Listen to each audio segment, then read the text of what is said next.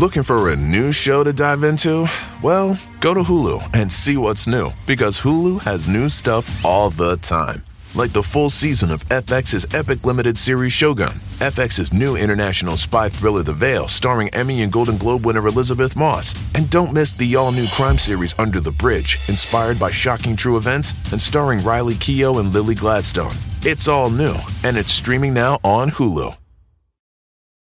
Here you are, BPM's high, sweat dripping, body moving, tongue panting. You're working hard, real hard, and you're thirsty. You need vitamins, nutrients for peak performance and energy. And your plants do too. Aw, I mean, just look at the little guy. Water soluble plant food from Miracle-Gro is full of essential nutrients. Just a little scoop into your watering can, and boom, instant feeding and bigger, more beautiful plants. It's kind of like a sports drink for your plants. You may have to suffer from heat, but your plants do not.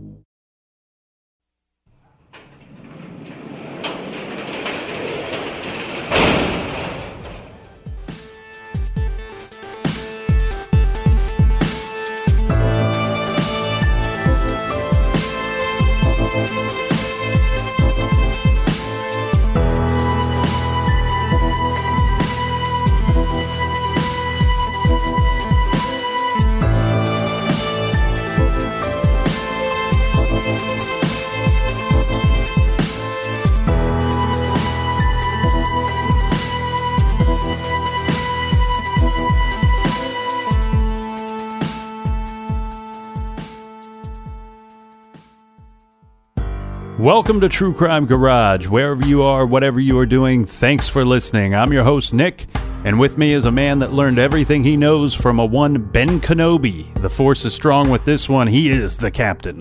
May the force be with you all. It's good to be seen and it's good to see you. It's good to see you, Captain. Vacations? The sponsors said there will be no vacations, so we're back at it again here in the garage today.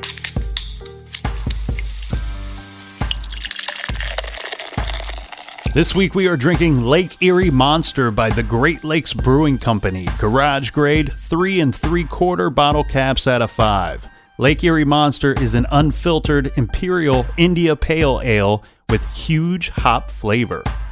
Lake Erie Monster was captured and brought to the garage by these outstandingly wonderful peeps. First, we have Hope in New South Wales, Australia. Like your jib. Next, we have Jason in Roberts, Wisconsin. Like your jib. Jason says he likes the show because we add some some hops to the true crime stories, yet remain respectful of the victims and their families. Next up, oh, you don't you do not have to put on the red light. Roxanne. We have Roxanne in down down in Austin, Texas. I'm sure she's never heard that one before, Captain. Next, we have Caddy in Atlanta. We also have Fanny in Sweden. And we want to say hi to Albert in Concord, California. Mm-hmm. Let's go up north. We have Sam in Alberta, Canada. And last but not least, we have Melissa from Oceanside, California. Melissa says the captain can sing sweet murder lullabies to her anytime. I don't I don't know what that That's means. just a little too creepy for me. I don't think they write murder lu- lullabies, do they? Well, maybe they should.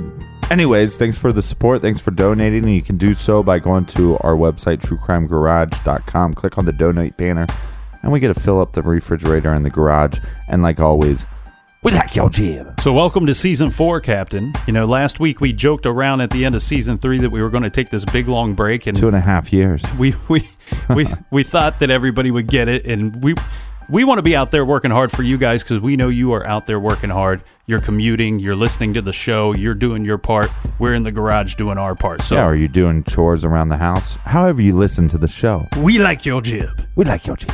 For all things True Crime Garage, go to truecrimegarage.com. And for social media, check us out at True Crime Garage. And that's enough for the business. That's right. Gather around, grab a chair, grab a beer, and let's talk some true crime.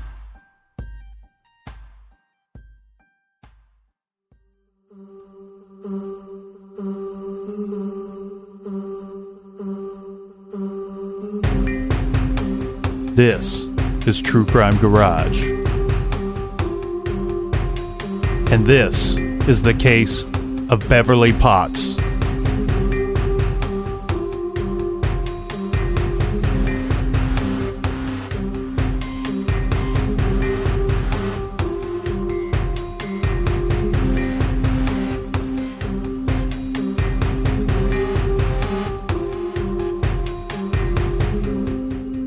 Beverly Rose Potts, age 10 years old.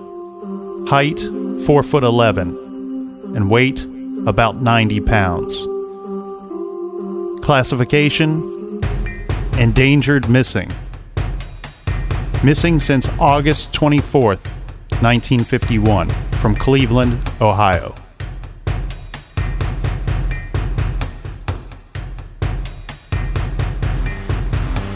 Beverly is a Caucasian female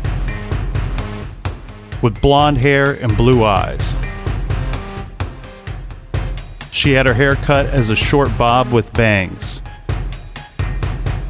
She was wearing blue denim jeans and a reddish pink turtleneck jersey with a navy blue poplin jacket and brown Carrybrook sports shoes loafers. The last confirmed sighting of Beverly was at 9:30 p.m. at Holleran Park. She was last seen walking in the direction of her home.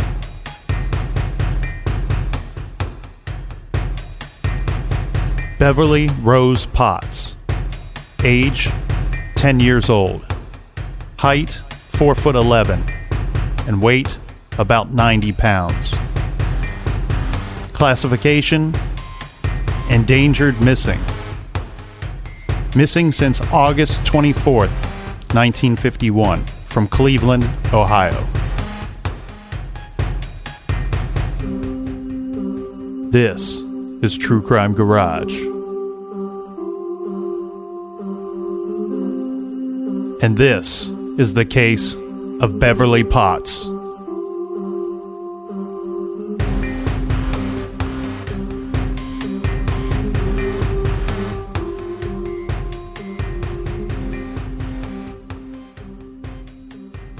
This is Friday, August 24th, 1951. Beverly Potts is 10 years old and she's living with her mom, dad, and sister on Linnet Avenue in Cleveland, Ohio.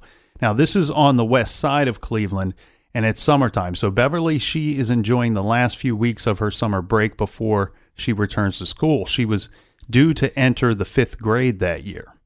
Beverly is quite excited about the weekend. She has already had some plans scheduled. She's planned to go with her sister and mother and father on Saturday. Beverly's sister lived, as we said, at the home with the family, but she was quite a bit older than Beverly. Beverly's sister, Anita, was 22 years old at the time, and the two of them lived with the parents, and they were going to go to Euclid Beach Park for an all day outing on that Saturday. So that's like a 12 year difference. So she's she's probably like an accidental baby. Possibly, possibly. But to add to her excitement, that Friday afternoon, Beverly had learned that the show wagon was coming to nearby Holleran Park. Now, the show wagon is sponsored by the Recreation League and the Cleveland Press, and it mm-hmm. was a kind of a summer tradition. The show wagon was a group of singers, dancers, music- musicians, Musicians. and magicians. And I kind of just rolled those words together. he made up a new word. And other performers that traveled around to Cleveland, uh, to the different neighborhoods in Cleveland in the summer months, doing free performances at local playgrounds and other public venues. So it's kind of like an arts festival type thing. Yeah, and this had become one of Beverly's favorite summertime activities. Now, on this Friday, Beverly was excited, of course, uh, but she was also a little bit nervous because she was going to need to ask permission to go to this performance, and she was currently in trouble with her parents. Her mother had grounded her from going to Holleran Park for two weeks because she had went there earlier and she had stayed out much later than she was allowed to.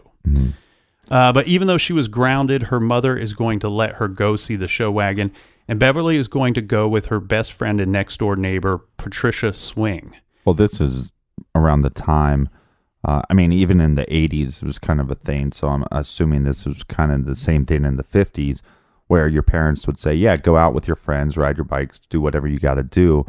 But hey, when the streetlights come on, get home. Mhm. Or even before that, once you start seeing that, that it's getting dark, get home.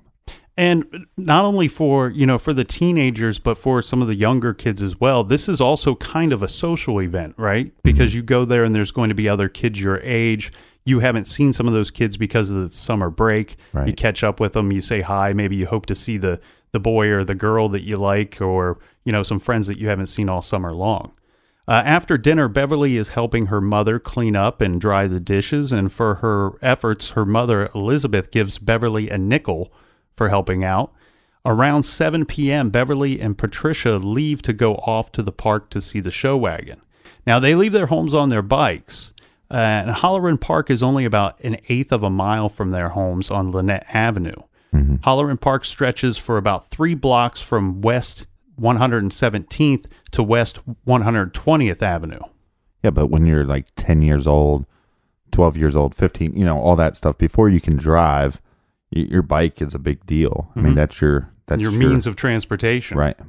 So this is a the the park itself is a 13 acre civic recreational area with baseball diamonds, basketball courts, uh, trapeze bars, and a shelter house.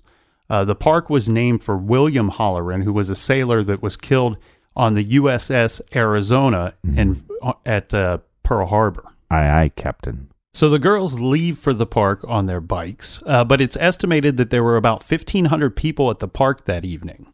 So the girls want to get off their bikes and get a good spot so they can see the performance. Well, they decide that it's going to be very difficult to watch the performance and all the while keeping an eye on their bicycles. So they go home and they leave their bikes and return to Holleran, Park on foot. They arrive at the park around 8 p.m. Uh, Patricia would later report that the two young girls didn't really talk to very many people while they were there. So this this was something they thought might be a social event, and it didn't turn out to be very social for them. They arrived at 8 p.m. Now, around 8:40 p.m., it's starting to get dark out. And Patricia is trying to get Beverly to leave and go home as Patricia is supposed to be home by dark. Like the captain said, make sure you're home by dark. Uh, it's starting to get dark and she wants to leave, but Beverly informs her that uh, she has been given permission to stay until the performance is over. I'm guessing her parents probably didn't know exactly how late this would Right. would go because we're talking about two young girls that are, you know, Well- roughly 10 years old. Yeah, it sounds like Beverly, Beverly is trying to stay out on a technicality. Yeah, and she's No. already gotten in trouble for doing this once, so maybe she, maybe this is something she's pretty good at. Uh, but she she tells Patricia, you know, I'm allowed to stay until until this whole thing's over. Uh, so Patricia leaves. You know, she doesn't want to get in trouble with her parents. She decides to go home, leaving her friend to enjoy the show wagon performance by herself. Patricia stared, uh, started walking home, and her last memory of Beverly is of her standing there watching the show with a plump little woman. This is the young girl's words. The plump, a plump little woman standing behind her with one hand on her shoulder and the other holding a small child. Uh, you know, w- I've got to cut in here for a second because I always found this to be. You're gonna cut in on yourself. I'm going to cut in. I got to interrupt I gotta myself. interrupt myself.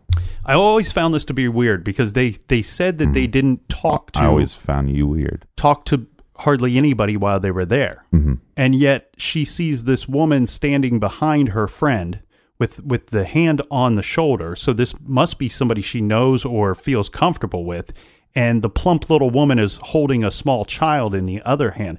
It, it, it So- so always the- intrigued me that that this was somebody that Patricia says she didn't speak to, and she didn't Mm-hmm. recognize. Obviously, didn't know the person's name if she's just giving a description of the woman. But but is it clear that I mean you say the hand is on a shoulder. You didn't say the hand is on Beverly's shoulder. That's what that's what it sounds like from Patricia's account that the woman had her hand on Beverly's shoulder. Yeah, that's odd. Uh, it's again seeing how they didn't supposedly talk to anybody that evening. Uh, Beverly's family they are at home, as we said, an eighth of a mile away. Uh, Patricia arrives home safely. She's the next door neighbor. She arrives home safely at 9 p.m. and she never sees her friend Beverly again after that. Now, the the family is is watching. This is Beverly's family. They're at home, uh, all of them. It's the father, Robert, mother, Elizabeth, and the older sister, Anita. They are at home watching the Indians Yankees game. Uh, this is, I would imagine, this is probably what a lot of people, what a, a lot of the grown-ups were doing that evening because uh, we know how big baseball is in Cleveland, and we we all know how much the Clevelanders dislike the New York Yankees. Um, and I think they were in a pretty heated race that year. I, I wonder if they're actually watching or if they're actually just listening to it on the radio. Well, they were watching it because, uh, you know, TVs were relatively new at the time. So I imagine most of the people that had a TV at the time would have been at home uh, watching this game on that evening. Uh, it's around 9.30, and they're starting to get nervous because they've not seen Beverly. She's not returned. So they have Anita. Anita, the older sister, calls the Swing household and asks about Beverly, and and she's told, you know, yeah, uh, Patricia came home, but she came home alone, and she's been here for you know a little over half an hour now, um, and we don't know where Beverly is. Now, Now, well, here's what's weird too: is if they rode their bikes there first, and then they then they went back to Beverly's house, right, to Mm-hmm. drop off the bikes. So then her her friend doesn't go back and pick up her bike. she just Well- walks home. well, they live next door, so presumably okay, they okay, they right, just right. went home and returned their bikes to their houses, Right, okay. and then left immediately. I wasn't clear on that. Okay, Yeah, I, yeah, I said they were neighbors, but they were actually next door neighbors. right. So they're they're also kind of friends by proximity. Right? Yeah, yeah, age and proximity. Um, this raises the alarm, okay, because now now their daughter's not home, but they're extremely worried because now they know that she's probably alone, and that her friend, you know, strength in numbers, right, is is now returned home, and Beverly's not there. So Mr. Potts uh, decides he's going to go to the park and he's going to look for his daughter. And he would gather up a couple neighbors to go to the park with him. As we said, this park is roughly 13 acres, so it's it's fairly decent size, and it's dark out now. And I've I've also read some descriptions of the neighborhood stating that they had several large trees, like lots of large trees mm-hmm. on the streets of these neighborhoods. So even though they had street lights, they said that the the park and the streets themselves were particularly dark because those trees covered up a lot of the lighting. Yeah. You'll see that now of days when they build like a new housing development. Mm-hmm. Like it seems pretty bright and you can see everything because the trees aren't mature yet. And then once that neighborhood becomes mature, you realize, wow, this really gets a lot darker than than it, it once was. Yeah.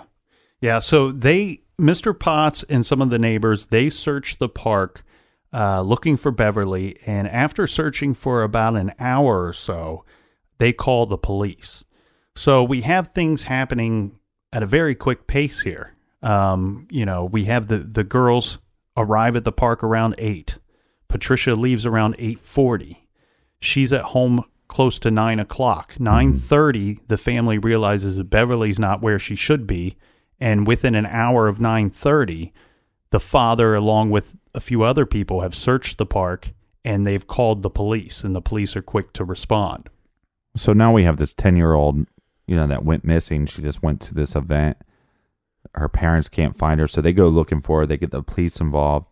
And now we got to start figuring out all the little details. And they start normally by, you know, the description of the individual. Yeah, typically they're going to want want the parents to tell them as much as they can about the child, what they w- were last seen wearing, what they left the house in. Well, and the fact that, you know, she just left the house a little bit ago. Mm-hmm. So it's not like she left for school in the morning and we haven't seen her since. What was she wearing? I can't remember. I mean, she left the house, you know, under two hours ago. And we gave a description of of her in the trailer, but there there's a little more detail to it. So I'll go through that now. Um, as we said, she's 10 years old, height and weight. She's about four foot 11, 90 pounds. Uh, she's described as a Caucasian female with blonde hair, blue eyes.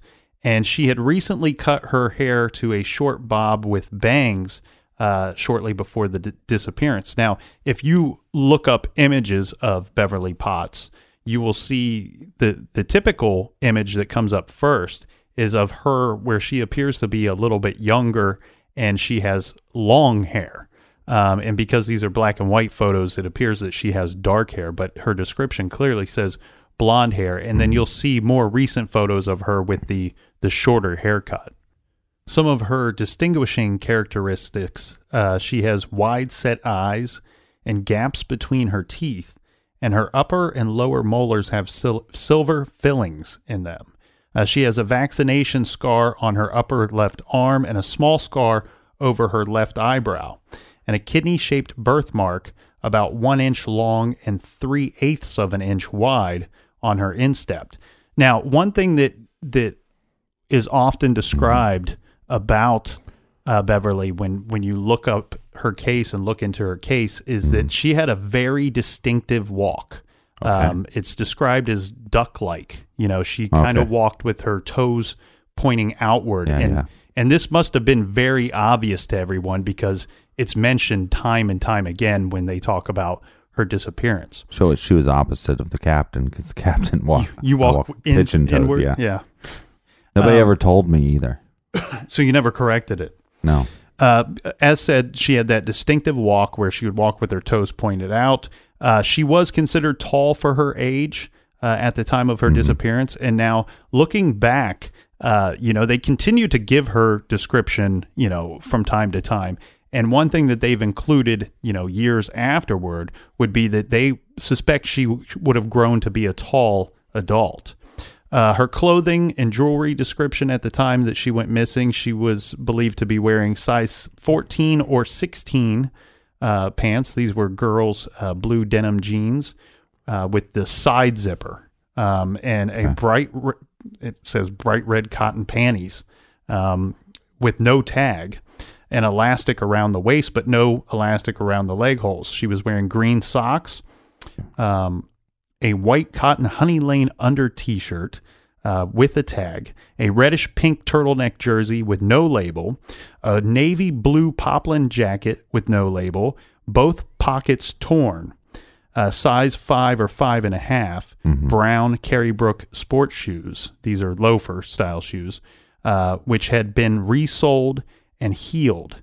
Uh, she also had two metal hair clasps with a brown plast with brown plastic covers and a yellow gold ring. This is- ring is similar to like a wedding ring, and it has spaces for seven or eight small stones, but the stones were all missing. Right. So probably something that a family member had, and they just handed it to her, and she was just happy to have that little ring as as a ten year old. So I wonder if they knew all this information uh, based on like, I mean, it is what fifty one. Yeah. Right. So, you know, the mom's probably laying out your clothes. I mean, that you kind of go through that as a child. It's like you wake up and there's like an outfit laid out for you. You know, and then you turn sixteen and you stop wearing those outfits. Well, and you know, when I first came across this case and looked into it, I thought the description of her clothes was very strange because it's very specific. I mean, even- even down like it's a, they're a little The no tag thing is weird. Did the mom pull out tags of things? Yeah. Maybe that's I, I that's what I'm guessing because I found it strange that the the size of the pants were either 14 or 16. Um, but then we go into details whether we know what what clothing had tags and what didn't have a tag. However, when I got to thinking about it, you know, not every size 14 is the same 14 for every pair of pants or every make of pants. Right, right. Uh, so she may have wore 14 of ones and 16s of others. But as you said, the no tag thing is a little bit weird. And I always found it very strange that the bright red cotton panties were listed there. But now, again like if the mom is helping her pick out outfits. and I think that's probably exactly what was going on because Mr. Potts, he was a stagehand. He he had a full time job, mm-hmm. and Elizabeth Potts, his wife, she was a stay at home. She was a homemaker, stay at home mom. yeah, which is more common back then. Yeah, so uh, she probably had a very good idea of exactly what the girl was wearing because, as the captain said, she might have been responsible for setting these clothes out for Beverly in the morning time, or, uh, you know, she was probably up on the laundry. You know, what what's getting washed when and, and when Right, things are right. getting used and, and making sure that her daughter is dressed appropriately. So I do commend the parents for being able to provide such a detailed description because sometimes when children go missing, uh, there are valuable minutes and hours lost because sometimes people don't have an up to date picture of their child or they don't have a great idea of what the kid may have been wearing that day or you know these little details do matter And when you're trying to piece them together and provide the police with information, you could lose valuable time here trying to recall these these things and, and kind of asking others, you know, what was she wearing? Yeah, and if you don't pay attention to what, like you said, what she wear, what she's wearing when she left for this event, and then you know she's wearing some jacket that they find later, and and you you have is this her jacket? I don't know. I have no Right. clue. Right. Uh, and then that's where you, then you is this jacket a lead or not? So yeah, I mean it's very important kind of um, mental checks of that stuff. So that's a more in depth, uh, more detailed description of the items that she was wearing and her distinguishing characteristics. And now we are on to the search. Before the search, let's take a quick beer. The evidence keeps pouring in. At this point, the facts are undeniable. It's an open and shut case. Monopoly Go is the most fun you can have in a mobile game. Everyone is still talking about Monopoly Go for a good reason. It is an absolute hit. Millions of people pass Go every day because this game is always bringing something new to the table. Like countless crazy tournaments, you can join with your friends as partners or teams or timed events offering bonuses like massive multipliers or rent frenzies to help you get huge rewards. And there's so many rewards to discover. Rare stickers you can trade with friends to complete albums, delightful emojis to taunt people with when you raid their riches, unique playing pieces, and so much more. The verdict is in. With Monopoly Go, there's something new to discover every time you play. So don't miss out. Go download it now free on the App Store and Google Play. This show is sponsored by BetterHelp. We all carry around different stressors, big and small. When we keep them bottled up, it can start to affect us negatively. Therapy is a safe space to get things off your chest and to figure out how to work through whatever's weighing you down. If you're thinking of starting therapy, I highly recommend that you give BetterHelp a try. It's entirely online, designed to be convenient, flexible, and suited to your schedule. Just fill out a brief questionnaire to get matched with a licensed therapist and switch therapists anytime for no additional charge. Get it off your chest with BetterHelp. Visit betterhelp.com slash garage today to get 10% off your first month. That's BetterHelp, H-E-L-P dot com slash garage. This show is proudly sponsored by BetterHelp. Check out betterhelp.com slash garage today.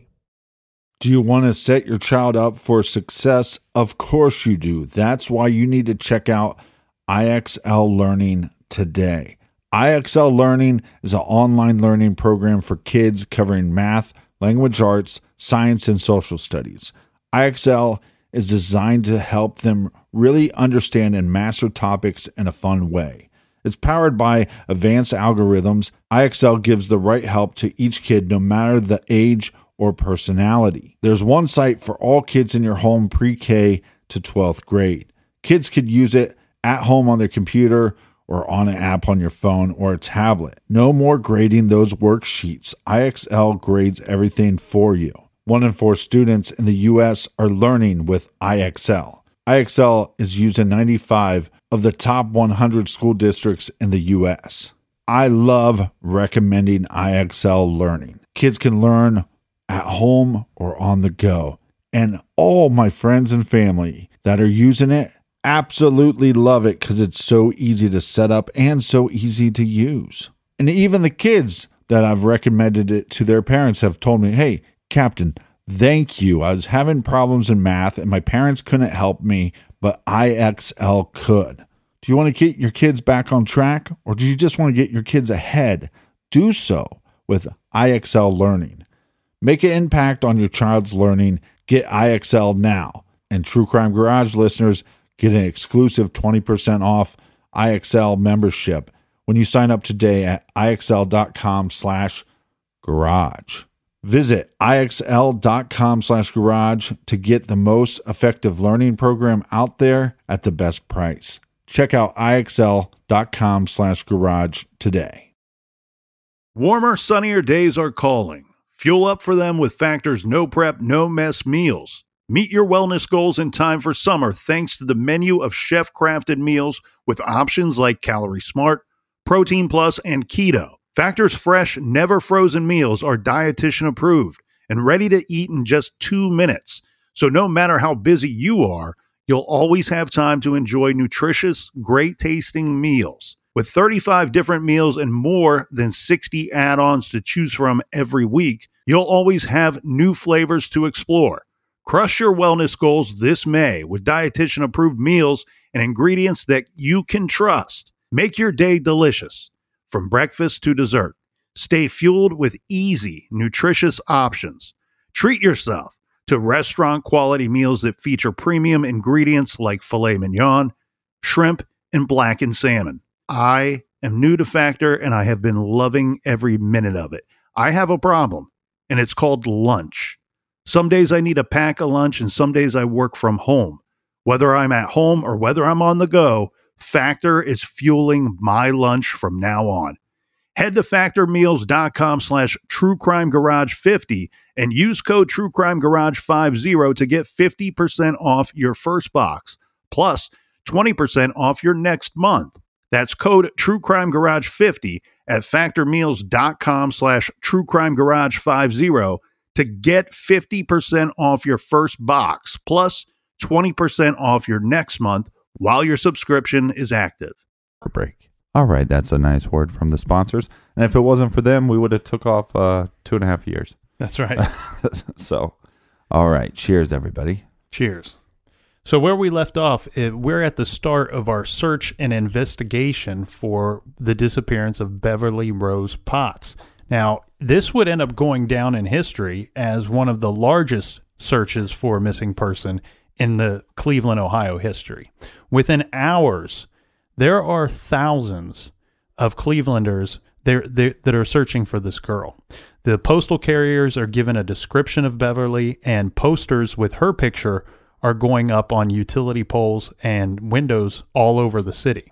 Yeah, and with that within hours, but you know, basically the start the start of the next day. Exactly. she went missing at night.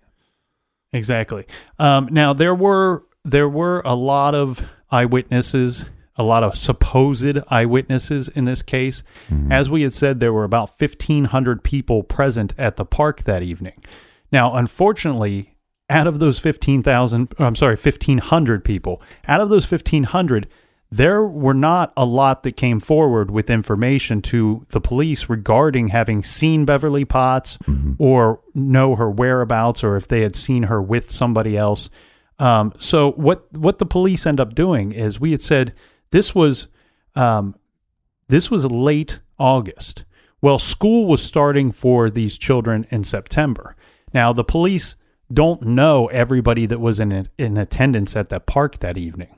So one thing that they do is they start going to Beverly School when school starts up in September to interview a lot of the kids that were her age to find out if they were in fact at the park that evening and if they were, if they had seen anything. Now they get a lot of stories from these kids. Yeah, I mean, I would I would assume this presents a problem. This You ends know, up because because first of all, cheers. cheers.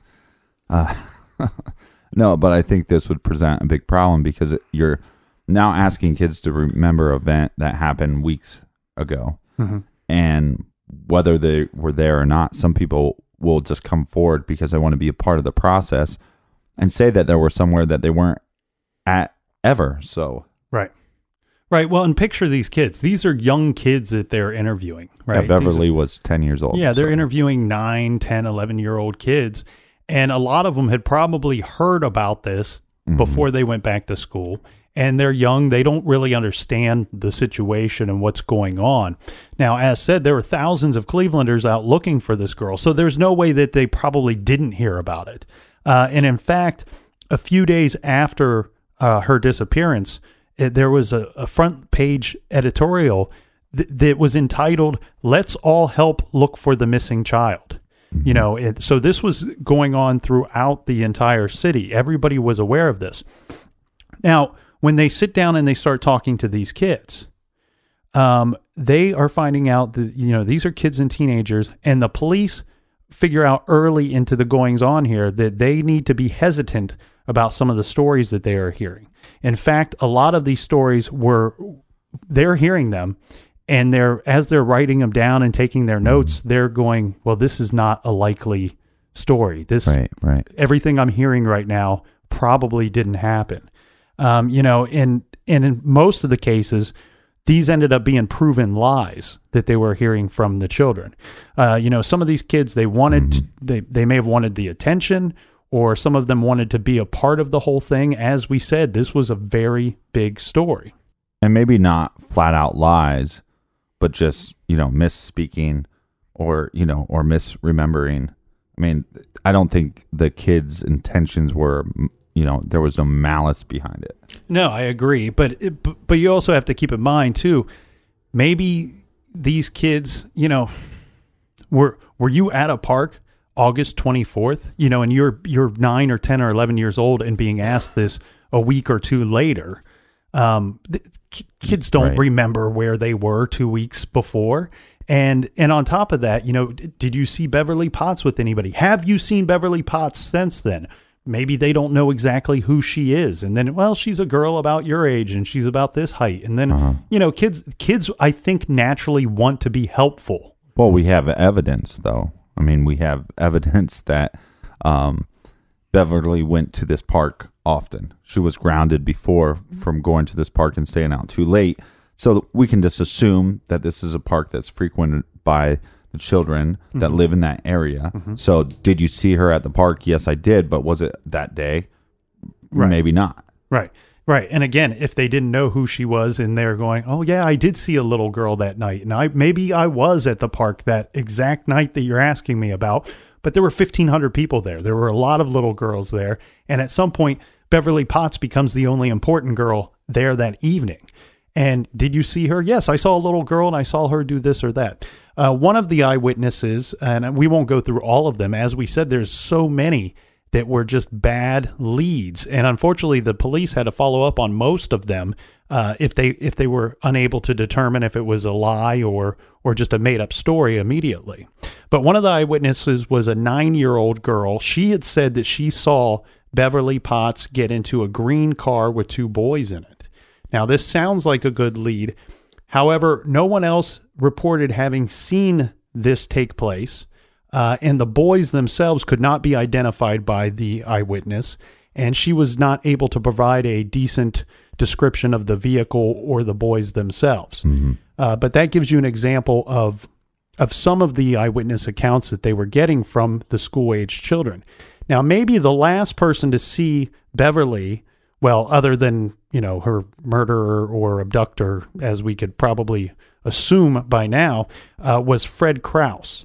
Now, he's a 13 year old boy, and he recalled seeing Beverly at around 930. Okay. This would have been after the Showagon performance had ended and everybody was kind of leaving the park at this time.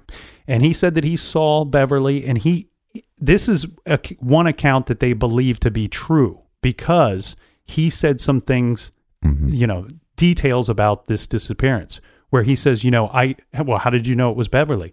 He said I knew it was her right away because she walked funny and and was able to tell that it was her. He was actually riding home on his bicycle from the park that night, and he said that he had, um, you know, was coming down the street, and she kind of jumped out of his way, so he could continue on his bike. Now he saw her. This would have be- been around 9:30 after the performance had ended and she was walking home alone and the direction that he said she was heading would indicate to him and everybody else that she was in fact heading home. Yeah, and this park, like we've like we mentioned multiple times, is it's less than a mile. It's 0.8 Yeah, miles away It's from an eighth house. of a mile. An eighth of a mile. Yeah. Okay, so so really small window, and then he sees her at what distance? I mean, we could be talking that she was that she went missing basically blocks from her house. Yeah. And how many blocks? I mean, if he's you know, it could have been one block from her house. Right. That's, that's what's so crazy about a lot of disappearing, you know, cases. It's just, you know, one minute they're there, one minute they're gone, and and the proximity to her house. That's that's crazy. And I believe his account to be true because one, he saw her within feet of her. You know, it wasn't Right, from right. across the way. And he's roughly her age, so he would know who she was. And he he pointed out to the officers that he recognized he knew it was her he knew it was her from behind. He said when he came up on his bike, he knew it was going to be her Mm-hmm. Her because short hair because she was walking funny. She had that Oh, right, that duck- duck walk. Right, and he's not saying I saw a girl. He's saying I saw Beverly. Exactly. That's a big difference. Exactly. Now, another thing that came into play here uh, that was that was bad for the police and bad for the investigation was two months after Beverly's disappearance, a man called the family. Now, I need to set this up a little bit better here, okay? Because the at the time of her disappearance, they were receiving tips. And when I say they, I mean the police and the Potts family. Right. They're receiving tips that are being called into the police station and to the Potts family's household as well. And you'll see later on. I mean, this is 1951, so I don't know if they tapped uh, the uh, the Potts family house or not. But that's something you'll see later. I mean, if you think about the JonBenét Ramsey case, you know, the girl goes missing. Then they set up, they start wiretapping the the house for any leads that might come in or sus- some suspicious calls. But yeah, so and this is also 1951 where people's numbers are normally listed. Mm-hmm. And the cruel thing here is I'm going to fast forward past this this incident for just a second. But the cruel thing here is eventually the Potts family they were in the phone book and eventually they had to make their number unlisted Right. because they were receiving harassing phone calls and uh, menacing phone calls you know people taunting them at some point with pranksters That's ridiculous. this would take place. I, I think it might have been a year or so after the disappearance that they had to. I mean, think about that. phone number. I mean, think about some sicko is just sitting there with their number, deciding I got this, I got this prank to pull on the family, and Mm-hmm. and it could have been anything. What I mean, what are you thinking? Like, you know, like all I have her, we want the ransom, or uh, all I saw her, but I didn't see her. I mean, because there's there's also that case that that stuff happens too. You know, where a girl goes missing and some crazy loon that has no freaking life is sitting there going, "Well, what if I call them and tell them I saw her? Then I get to talk to somebody." You see what I'm saying? Oh yeah. There's there's sickos out there. Well, and and you know there were there was a journalist and an investigator that I read about it, regarding this case specifically that said that for some reason the disappearance of Beverly Potts brought out every nut pot and nut cracker out of the woodwork, Right. Uh, because they were receiving just so say many. nutcracker? I think I, yeah. Uh, I said nutcracker earlier, and that's what that's it slipped in yeah. there. Um, but they were receiving so many calls, and they estimate that they were receiving about a thousand phone calls a day between the Potts household and the police Jesus. department. Now, this makes it very hard to uh, investigate this case, um, but one such incident was this. This was two months after the disappearance. As I said, a man had called the family and demanded a $25,000 ransom for the safe return of Beverly Potts. Okay. And he said he said that we have your daughter and um, that if we do not get the $25,000 ransom, we are going to slit her throat. So now a threat is made, a ransom is demanded. And the way that this was to go down is that the family was to deliver, they're not to involve the police, right? Uh, They are to deliver. the that's how it cash. always goes down, right? Don't if you tell the police, we're gonna kill her. That's normally what happens. Yeah, I think that's pretty standard uh, ransom template. yeah, right but there. how many times do they do the parents then just call the the police? Yeah, can can you imagine being in, in that situation? To do, you know, Yeah, my you know. gut would say get the police involved. I I think you know. I don't know that I Well, would Mel yeah. Gibson it and just is that the Mel Gibson Yeah, movie where he just does it on his own? Yeah, but the that's the strange thing too. I mean, you know, um, being a parent, if you're, you know, if you're a parent and you get this call and we have your daughter and and obviously you want her home safe and you just want this nightmare to be over with, and don't contact the police.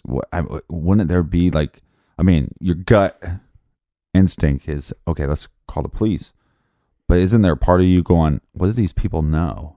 And are Mhm. they going to know? I- contacted the police, and in how many cases was there a ransom? A parent contacted the police, and then that ended up causing the death of the child. Right. You know, and then and, and then you know the regret that you'd feel of that. Well, presumably, it- you know, one would think that the ransom is only as good as as the living, uh, you know, person that I'm holding to to to give back in in in favor for the right. money. If if if I if I kill the the the victim or the hostage, then I'm not going to receive my ransom. But I see what you're saying. These Right, things right. get screwed up and they go wrong.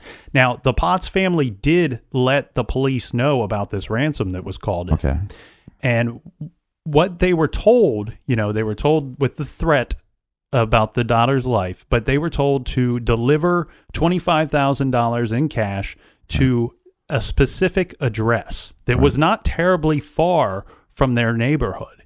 Now, they involved the right, police. which the park is not far from the neighborhood. So now you're making this connection where, well, this is now something that might be likely. Now, the, the Potts family, they lived in a, in a decent area. It was a regular middle class family, but it's not one that you would look at this family and assume that they got a bunch of money to just pay out for Right. to have their child returned. Um, what they end up doing is uh, one of the detectives, he dresses up uh, like Mrs. Potts It- because Mrs. Pot, Potts was the one that was told to deliver deliver the money. Right, right. So he puts on like this, I don't know, like a trench coat or like a, a fur coat, you know, something that you, that looks like a women's coat, uh, and he ties his hair up, you know, with the. Well, guys don't wear fur coats. Uh, I well, some of them do, You know, but this M- looked Money like a Mayweather. woman's coat. Conor McGregor. Joe Namath. They, yeah, these are three guys that like to wear fur coats. Uh, and so he dressed himself up to appear to be a woman. Now, I've seen pictures of this man I'm dressed. sorry to laugh, but I've seen him dressed as a woman, and he is he's kind of a larger, big hands, athletic looking man. Uh, that I don't know that he would have passed for Don't look at me. Elizabeth Potts. don't look at me. I'm hideous. Well, apparently, whomever he was to deliver the money to uh, picked up on this and saw the detective coming. Yeah, well, when you see a guy that looks like a linebacker and a fur coat, you start going, well, I don't know. I don't. And if this person lived in the area, then we could also assume if this is a legitimate ransom note, a legitimate kidnapping, that this person probably knew of the Potts' family and Yeah. what the lady looked like. The only w- thing that gets a little weird about this is, like we said, she was a tall kid. So maybe uh, the mother was a tall lady herself. But again, she probably didn't look like a linebacker right, with right. sausage fingers. you know, giant sausage fingers coming at you, and you're going, wait a second. Well, and it turns out that this man that was seeking the ransom, he didn't actually live at the address that he was requesting them to go to. He gave Right. them a specific date, specific time to give the money handed off to this person. Well, what's so crazy is you know criminals are normally stupid, so it wouldn't it wouldn't baffle me or blow my mind if you told me, oh, he actually lived there. You know, Yeah, but right. you know, but he yeah he did this the smarter thing as a criminal to just give you some address. You know, So the detective dresses up like uh, Mrs. Potts, Mm-hmm. and he they fill a bag. Um, this is to be the money bag that he's going to hand off.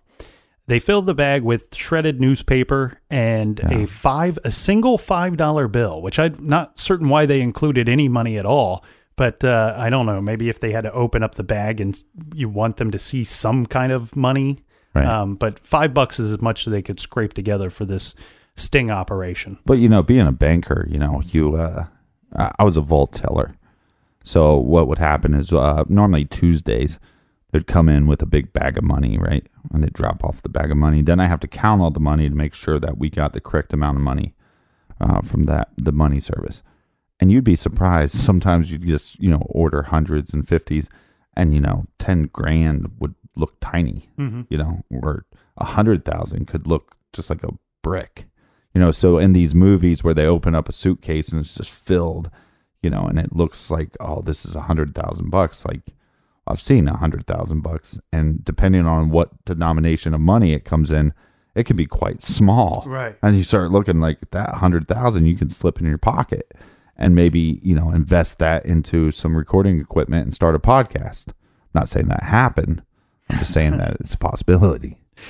the man that is to receive the money, he knows something is is going on here when he sees the person that is supposed to be Elizabeth Potts Right. walking toward the the address to give him the Okay, money. so uh, I just I'm just making this clear for myself.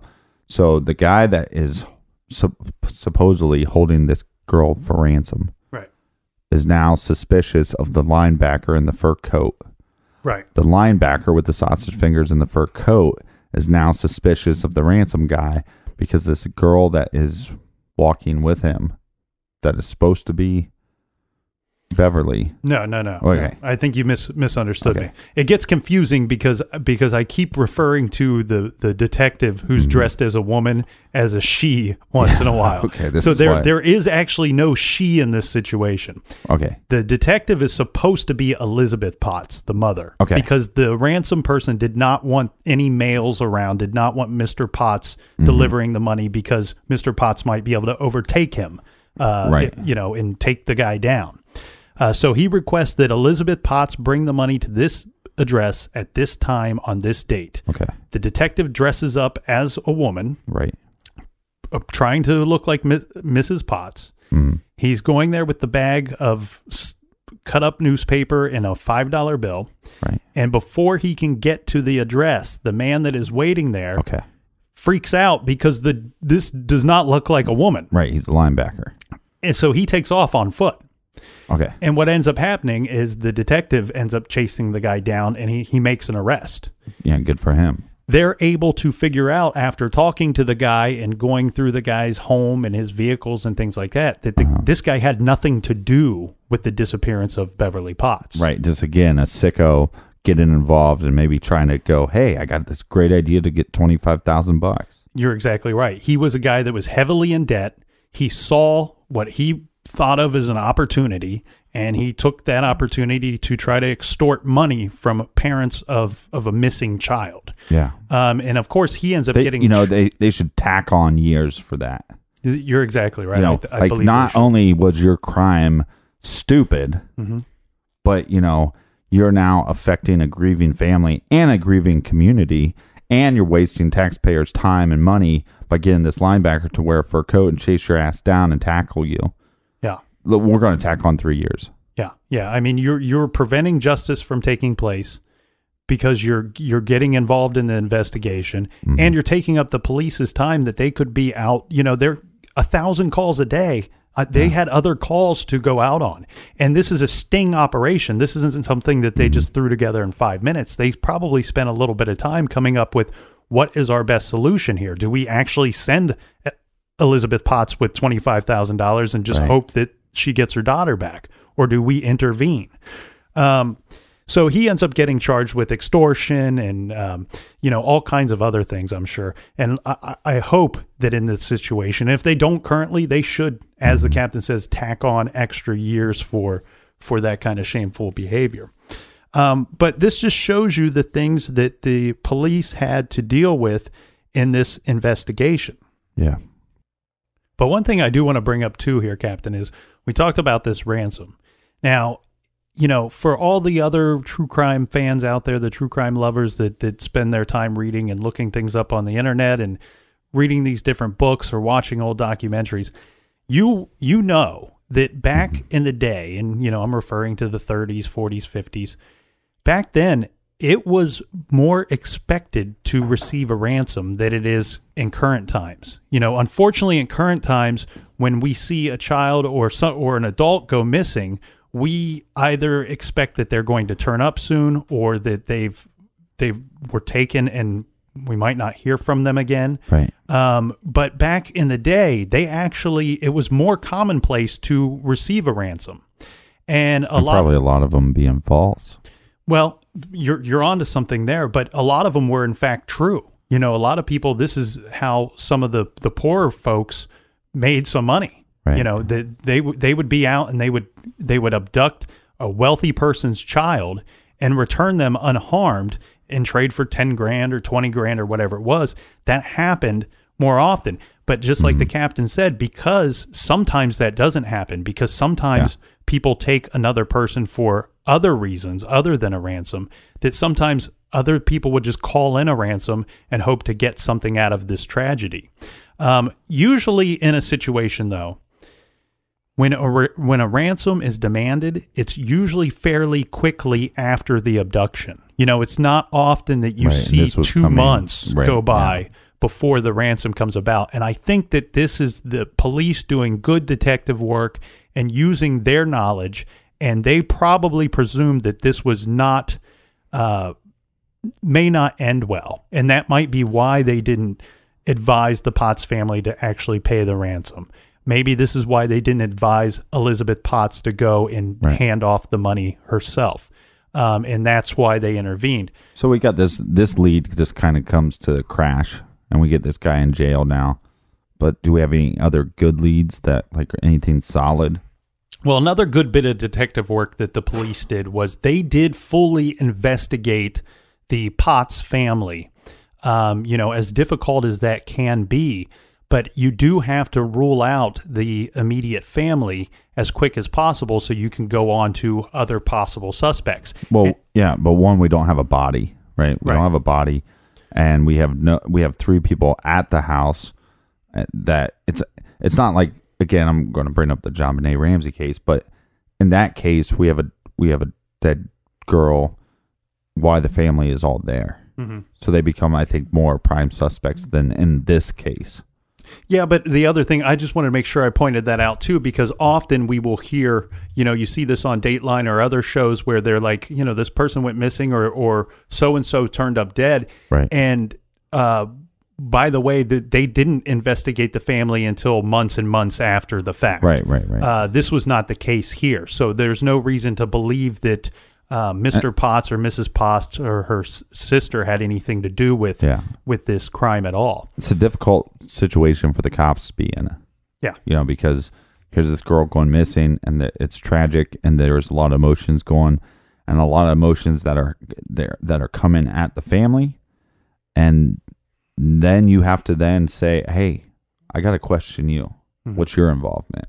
And one thing that I've always done on my own when I'm looking at a missing persons case, with a missing child case, I should be very clear Yeah. about this. But, you know, you can find these stories of missing children that have never surfaced, that we've never seen them ever again after that, that last time they were seen. Right. But one thing I always like to do when I'm looking at a case like that is I like to see what the parents did with their lives after the fact.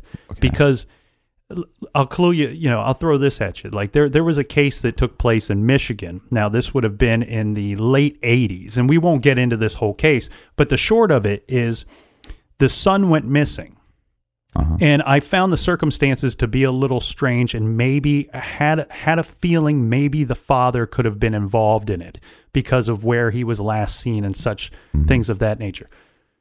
The family moved away. Like they moved away like 9 or 10 months after the son had disappeared. Yeah, which is weird because you would assume that, you know, if he if there's a, a chance of him coming home, Yeah. you know you want to give that you know a bunch of windows and it's kind of like the john uh, johnny Gosch case as well too look at look at the the path the mother took and the path that the father took and a lot of people now speculate that the father was involved because of his actions afterwards so same thing that you're doing Yeah. And I mean, you know, you see this time and time again where you have a child that's gone missing and they're missing for an extensive amount of time. And you might hear an interview with the parents 10 or 11 years later and they say, We've not moved. We've thought about moving because the memories are so hard for us to deal with. Yeah, but yeah. but we would not be able to live with ourselves if if the chance that our daughter or son got away from whomever and tried to come home and and we weren't there. Right. You know, if they didn't know any other means of contacting us, uh, they wouldn't be able to live with themselves. So this was not the situation with the Potts family. I'll go ahead and throw that out there. Uh, the Potts family remained in the home for many, many years. And as said, they were cleared pretty quickly by the police. The other thing that the police did was they searched the neighborhoods because we know she was on foot. And the thought would have been this is one thing that we didn't cover when we were talking about her characteristics.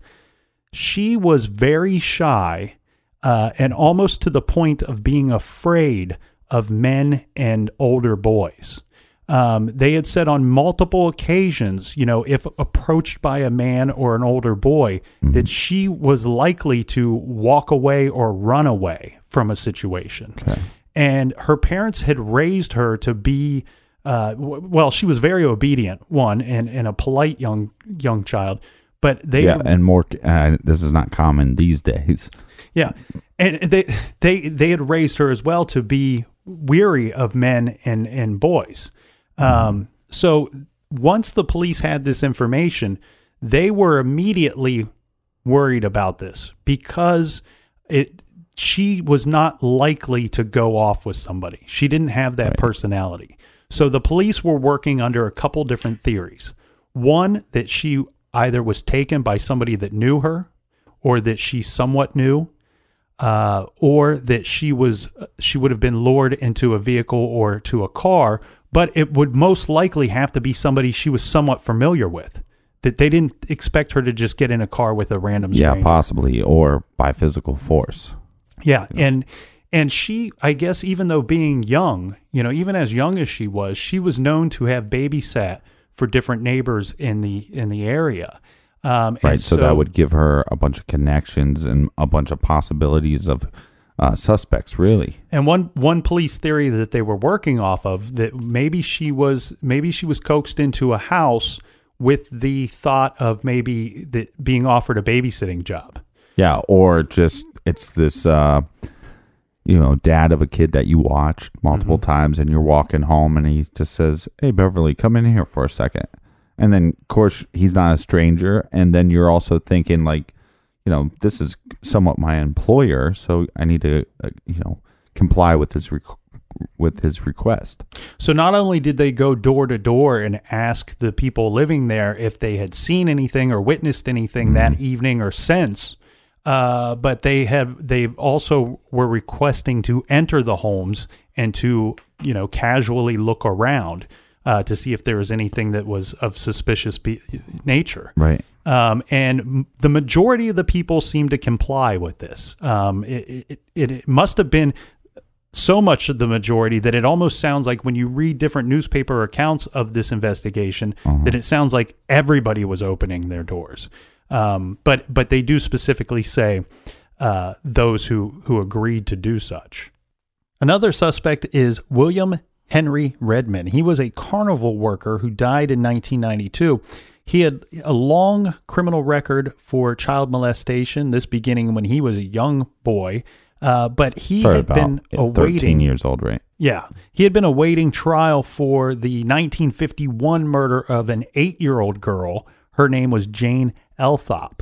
Now, he had died before they could convict him of this. Well, but this is where it gets a little sketchy because he died in 1992 Correct. and the murder took place in 51. Yes. So it took him a long time to bring this man to trial. Yeah. Okay.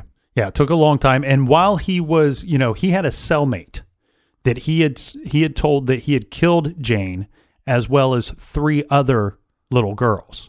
Um, we should point out though that uh, the authorities did question him regarding the Beverly Potts case. This took place in 1988. Uh, he did refuse to make a statement either way about her disappearance. Um, he did pass a polygraph uh, in connection to another unsolved disappearance of a girl from Connecticut.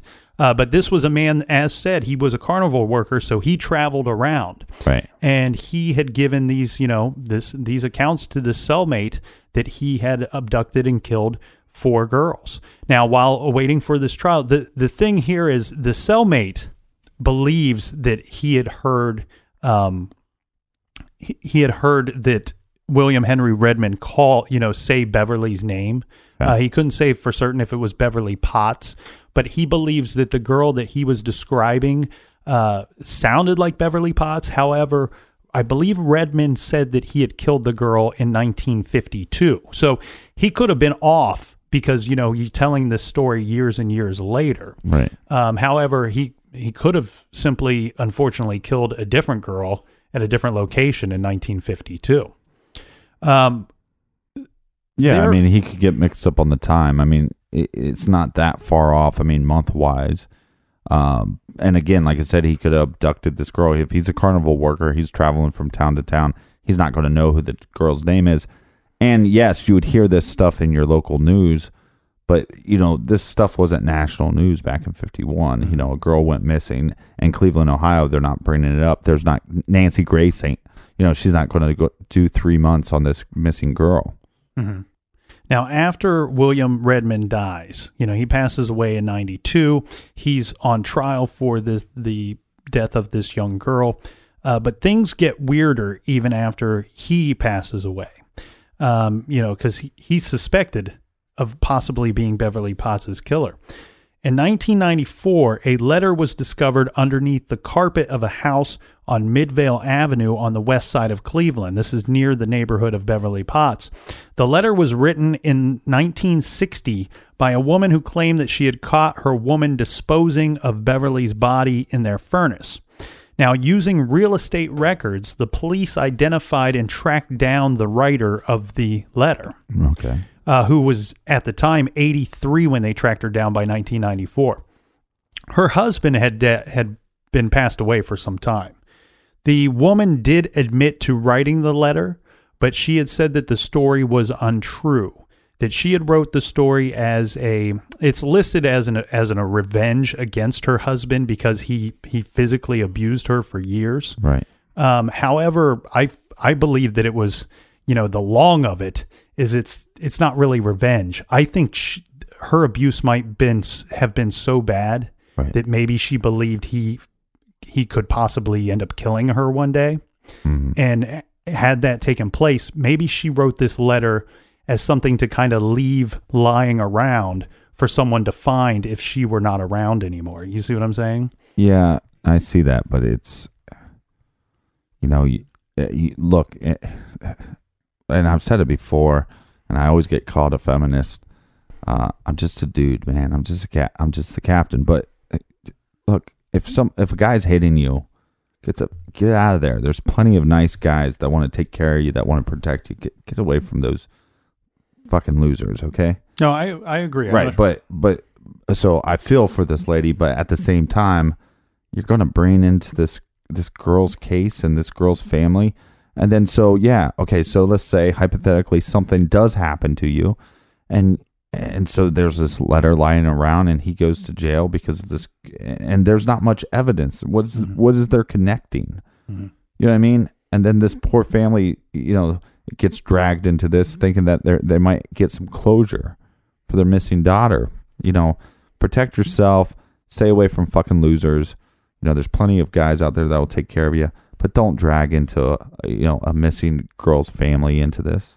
I agree, but but we can also, you know, possibly assume here that if she was going willing to go to such extreme lengths to um to you know get justice against her husband, you know, for killing her, if she thought that he right. could possibly kill her, that maybe she felt that this situation was one that she was unable to leave or didn't feel safe uh, right. leaving. So, but at the end of the day, she says this this letter has no truth to it. Correct, correct. And and her husband had been dead for some time at that that point. She may have forgotten about this letter because they had to track her down. You know, they found this underneath a rug at, at the home that she once lived.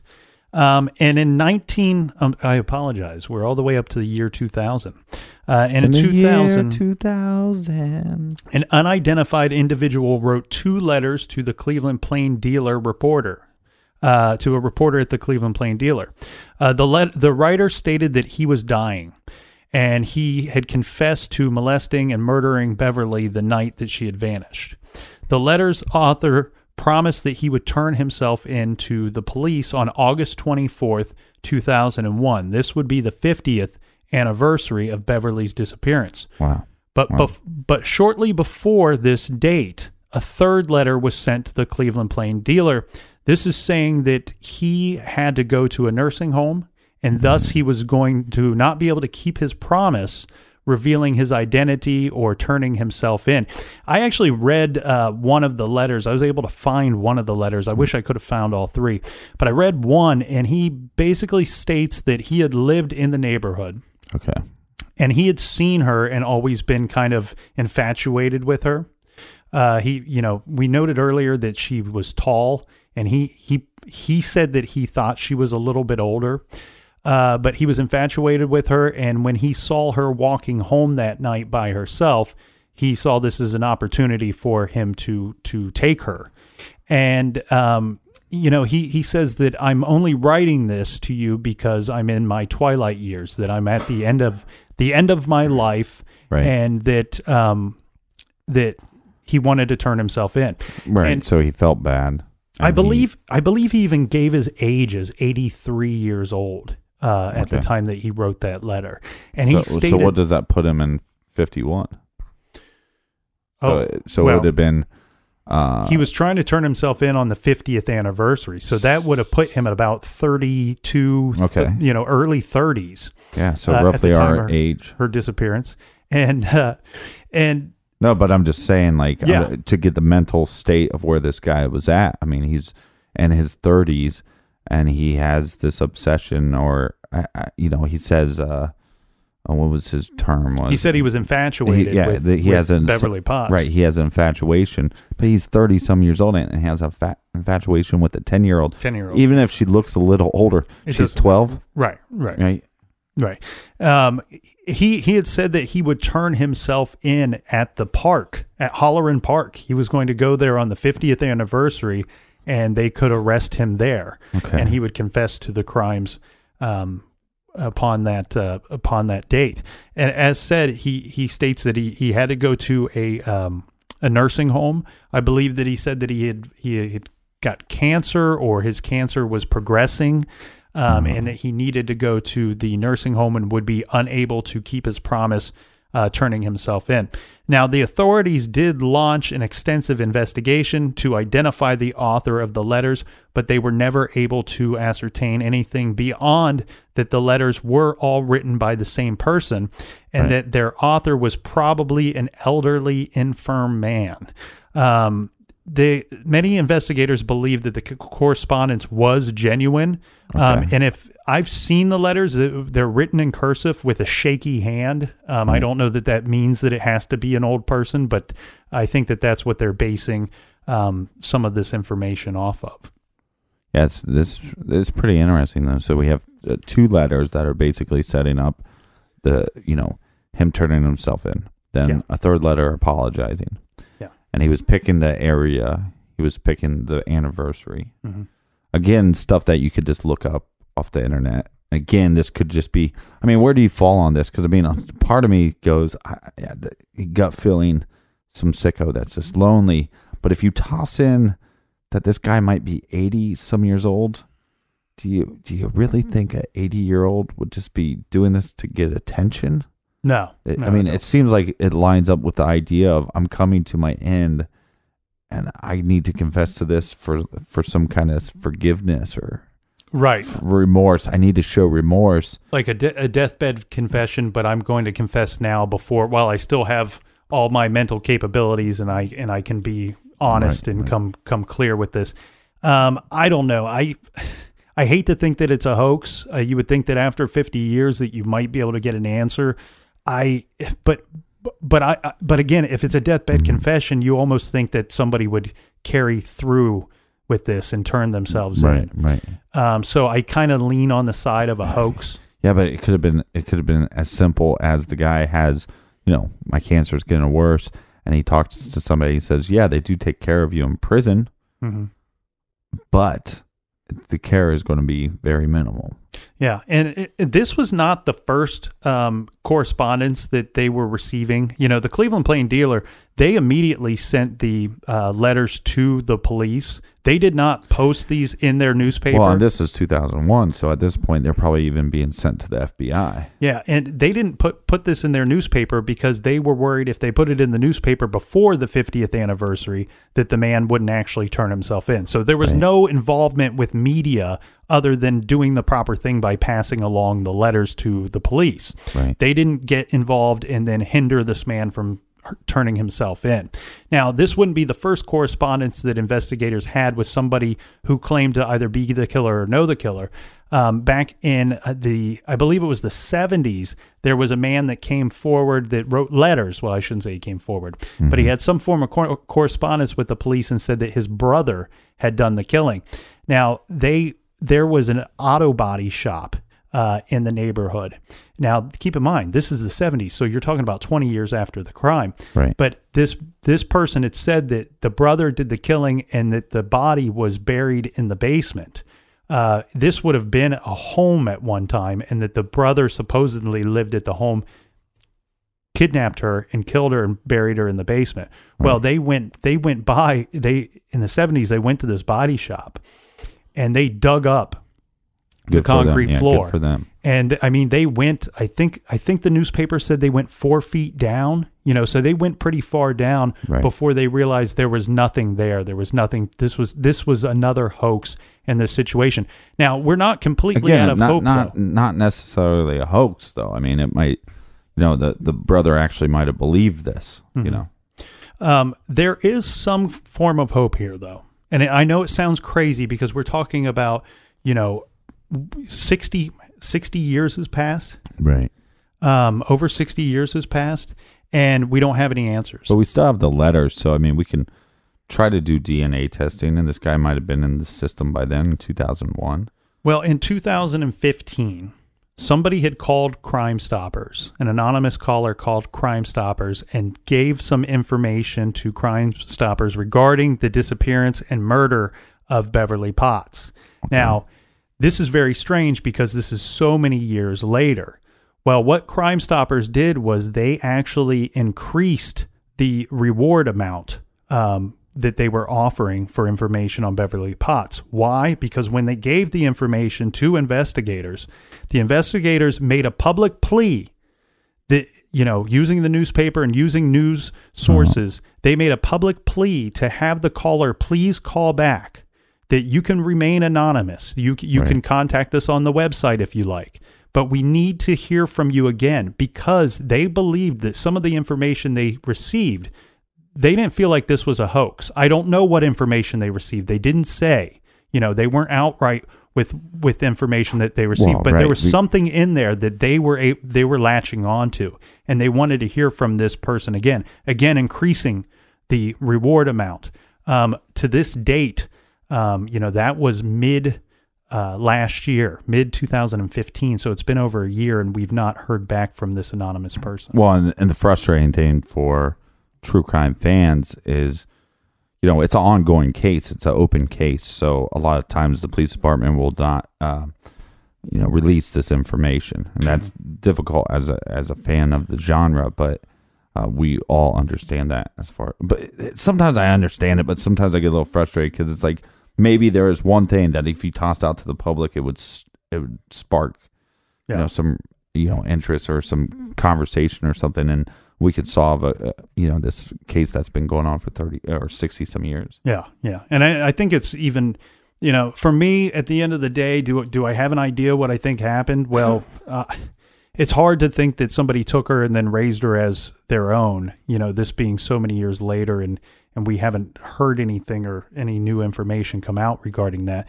The police did have a very tough investigation. That there was, you're not talking about a whole lot of evidence. You know, you're talking about a whole lot of people and not really any eyewitnesses.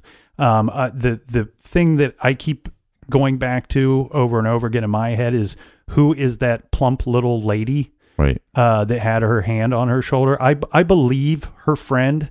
Um, I believe that this would be such a severe thing for this young child, for this Patricia Swing to have experienced. That I believe that she would be telling absolutely the either the truth or something she believed to be the truth. Maybe she didn't see that, but maybe maybe she thought she saw that. Right. Um, but the thing here is, we talked about and it, how and it could have been something as simple as this lady was behind her and the hand wasn't just- on the shoulder yeah.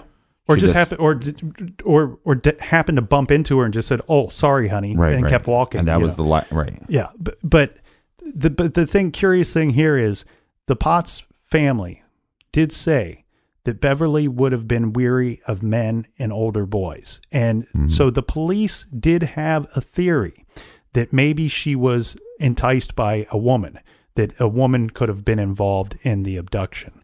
Um, but as said, there was that tip that came out last year. Hopefully, we hear something uh, about this because this was one of the biggest uh, cases, and it still haunts um, some of the Cleveland area to this day. well what a great way to start uh season four you go back to ohio That's right. I, I keep telling people you're going to get away from Ohio, so people will start visit. You know that our, uh, you know, people taking vacations to Ohio have has gone down since we started the podcast. Uh, Nobody wants to come in. unfortunately, these things are happening in, in everywhere.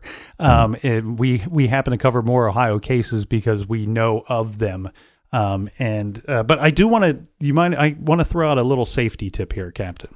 Okay, Okay, so as our listeners know, uh, we have been involved in the past and will continue to be involved with the National Center for Missing and Exploited Children. Now, um, they have something that that has recently come out called it's a safety app. It's a free it's a free app to download for iTunes or iPhone and Android devices, um, and it's called Safety Central. So I won't go through the entire bit of it, but I recommend if you have children or if you're a grandparent, uh, you know that you you put this on your phone, and it's it's basically it's an identification kit for the children that are special to you, for the children that you know and that you care about.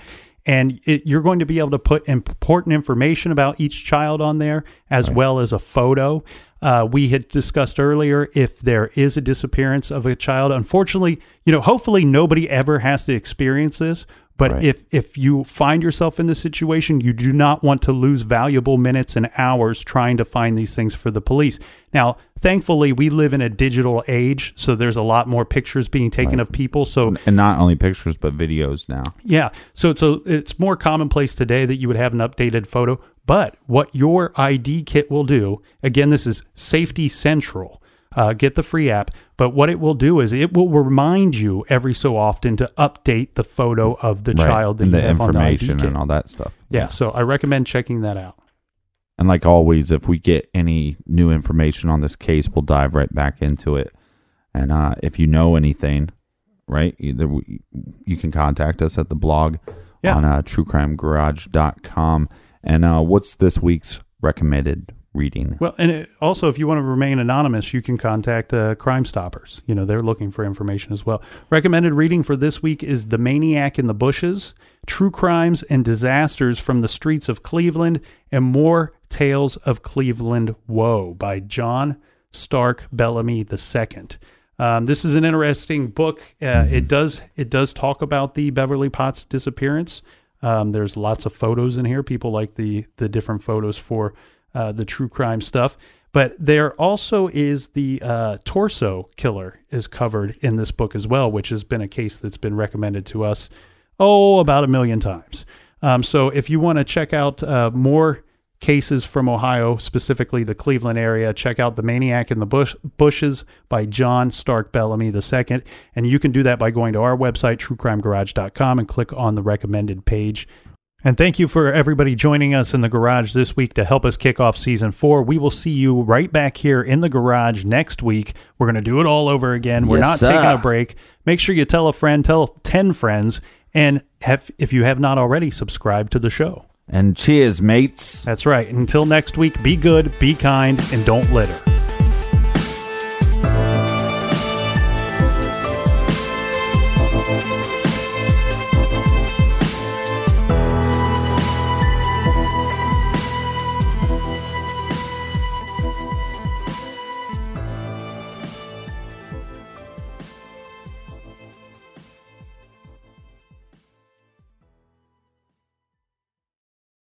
On this episode of Plant Killers, we'll explore one nation's most notorious fruit and vegetable killer, bad dirt. What makes bad dirt so bad? The answer? The ingredients. But fear not, true crime enthusiasts. This story has a happy ending. New Miracle-Gro organic raised bed and garden soil. It's made with quality organic ingredients from upcycled green waste like compost and aged bark. Unlike the other guys who can't say the same. Looks like bad dirt's murdering days are over, thanks to Miracle-Gro. Join us next time on Plant Killers.